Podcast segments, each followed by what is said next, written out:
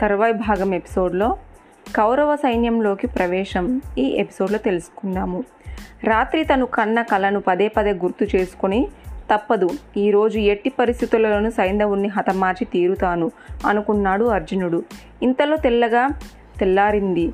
శ్రీకృష్ణుడు భీమ నకుల సహదేవుల సాత్యకి ద్రౌపది కుమారులు ఘటోత్కచుడు పాంచాలురు మత్స్యులు కేకేయులాది కొలువుదీరిన సభంగమాన్ని ధర్మరాజును విచ్చేశారు. కృష్ణుణ్ణి చూశాడతను. చేతులు జోడించాడు.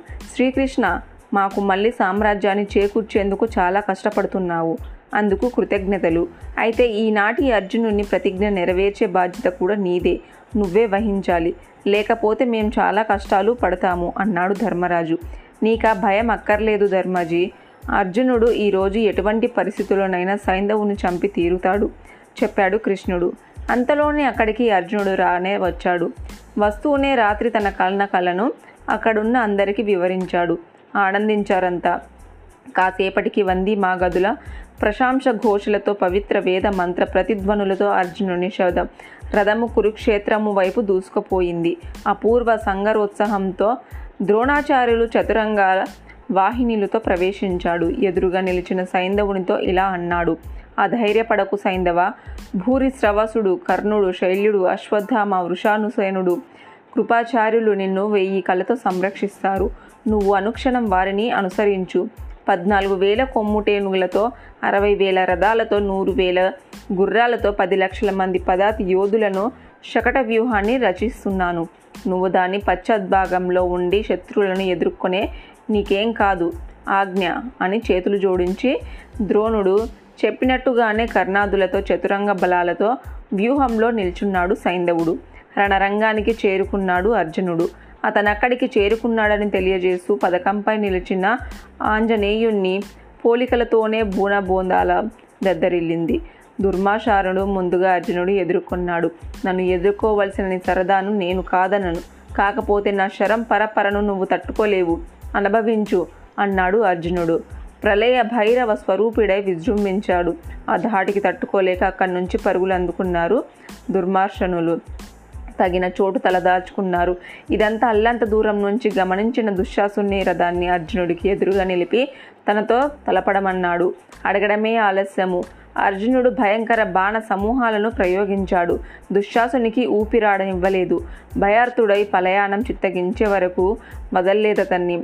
పది కురటొమ్మలు సంధించాడు అర్జునుడు. అవి దుశ్శాసుని మెడ మీద వెన్ను మీద ఘాటంగా నాటుకున్నాయి. సైంధవుని కోసం చూశాడు అర్జునుడు. అటుగా కదిలాడు. అగ్రభాగంలో గురుదేవుల ద్రోణులు ఉండటాన్ని గమనించి రథాన్ని మెల్లిగా పోనీయమన్నాడు. ద్రోణుని సమీపించింది. రథం శిరస్సు నుంచి గురుదేవులకి నమస్కరించారు అర్జునుడు. తల్లిని గురువులను అడగడంతో తప్పలేదు. అడుగు చెప్పాడు కృష్ణుడు. దాంతో ద్రోణుని ఇలా అభ్యర్థించాడు అర్జునుడు. అనుగ్రహించండి. ఆచార్యదేవ మీరు నాకు జనకుడితో సమానం అన్న ధర్మ ధర్మరాజుతో సమానము. దేవదేవుడు ఈ కృష్ణునితో సమానము.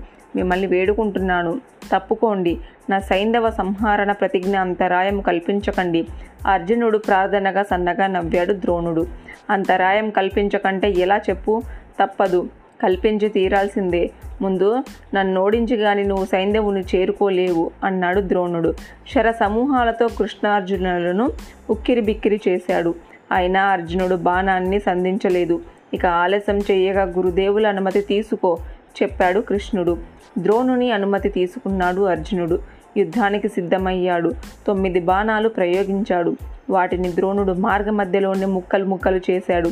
ఓ బాణంతో అర్జునుని వింటి నారిని కూడా తెంచి వేశాడు. నారి బిగించి మళ్ళీ యుద్ధానికి సిద్ధమయ్యాడు. అర్జునుడు గుండెలోంచి దూసుకొని పోయేటట్టుగా బాణాన్ని ప్రయోగించాడు ద్రోణుడు. అర్జునుడికి తగిలిందా బాణం? కాసేపు మూర్ఛరిల్లాడు అంతలోని తెలివి తెచ్చుకొని అనేక భయంకర అస్త్రాలు గురుదేవుల మీద గుప్పించాడు అర్జునుడు. వాటిని అల్లంత దూరంలో కూల్చివేశాడు ద్రోణుడు. పైగా రకరకాల ఆయుధాలను ప్రయోగించిన కృష్ణ అర్జునులను అడుగు కూడా ముందుకు కదలనీయలేదు. పరిస్థితి గమనించి ఇలా అన్నాడు కృష్ణుడు. తర్వాయి భాగం నెక్స్ట్ ఎపిసోడ్లో తెలుసుకుందాము.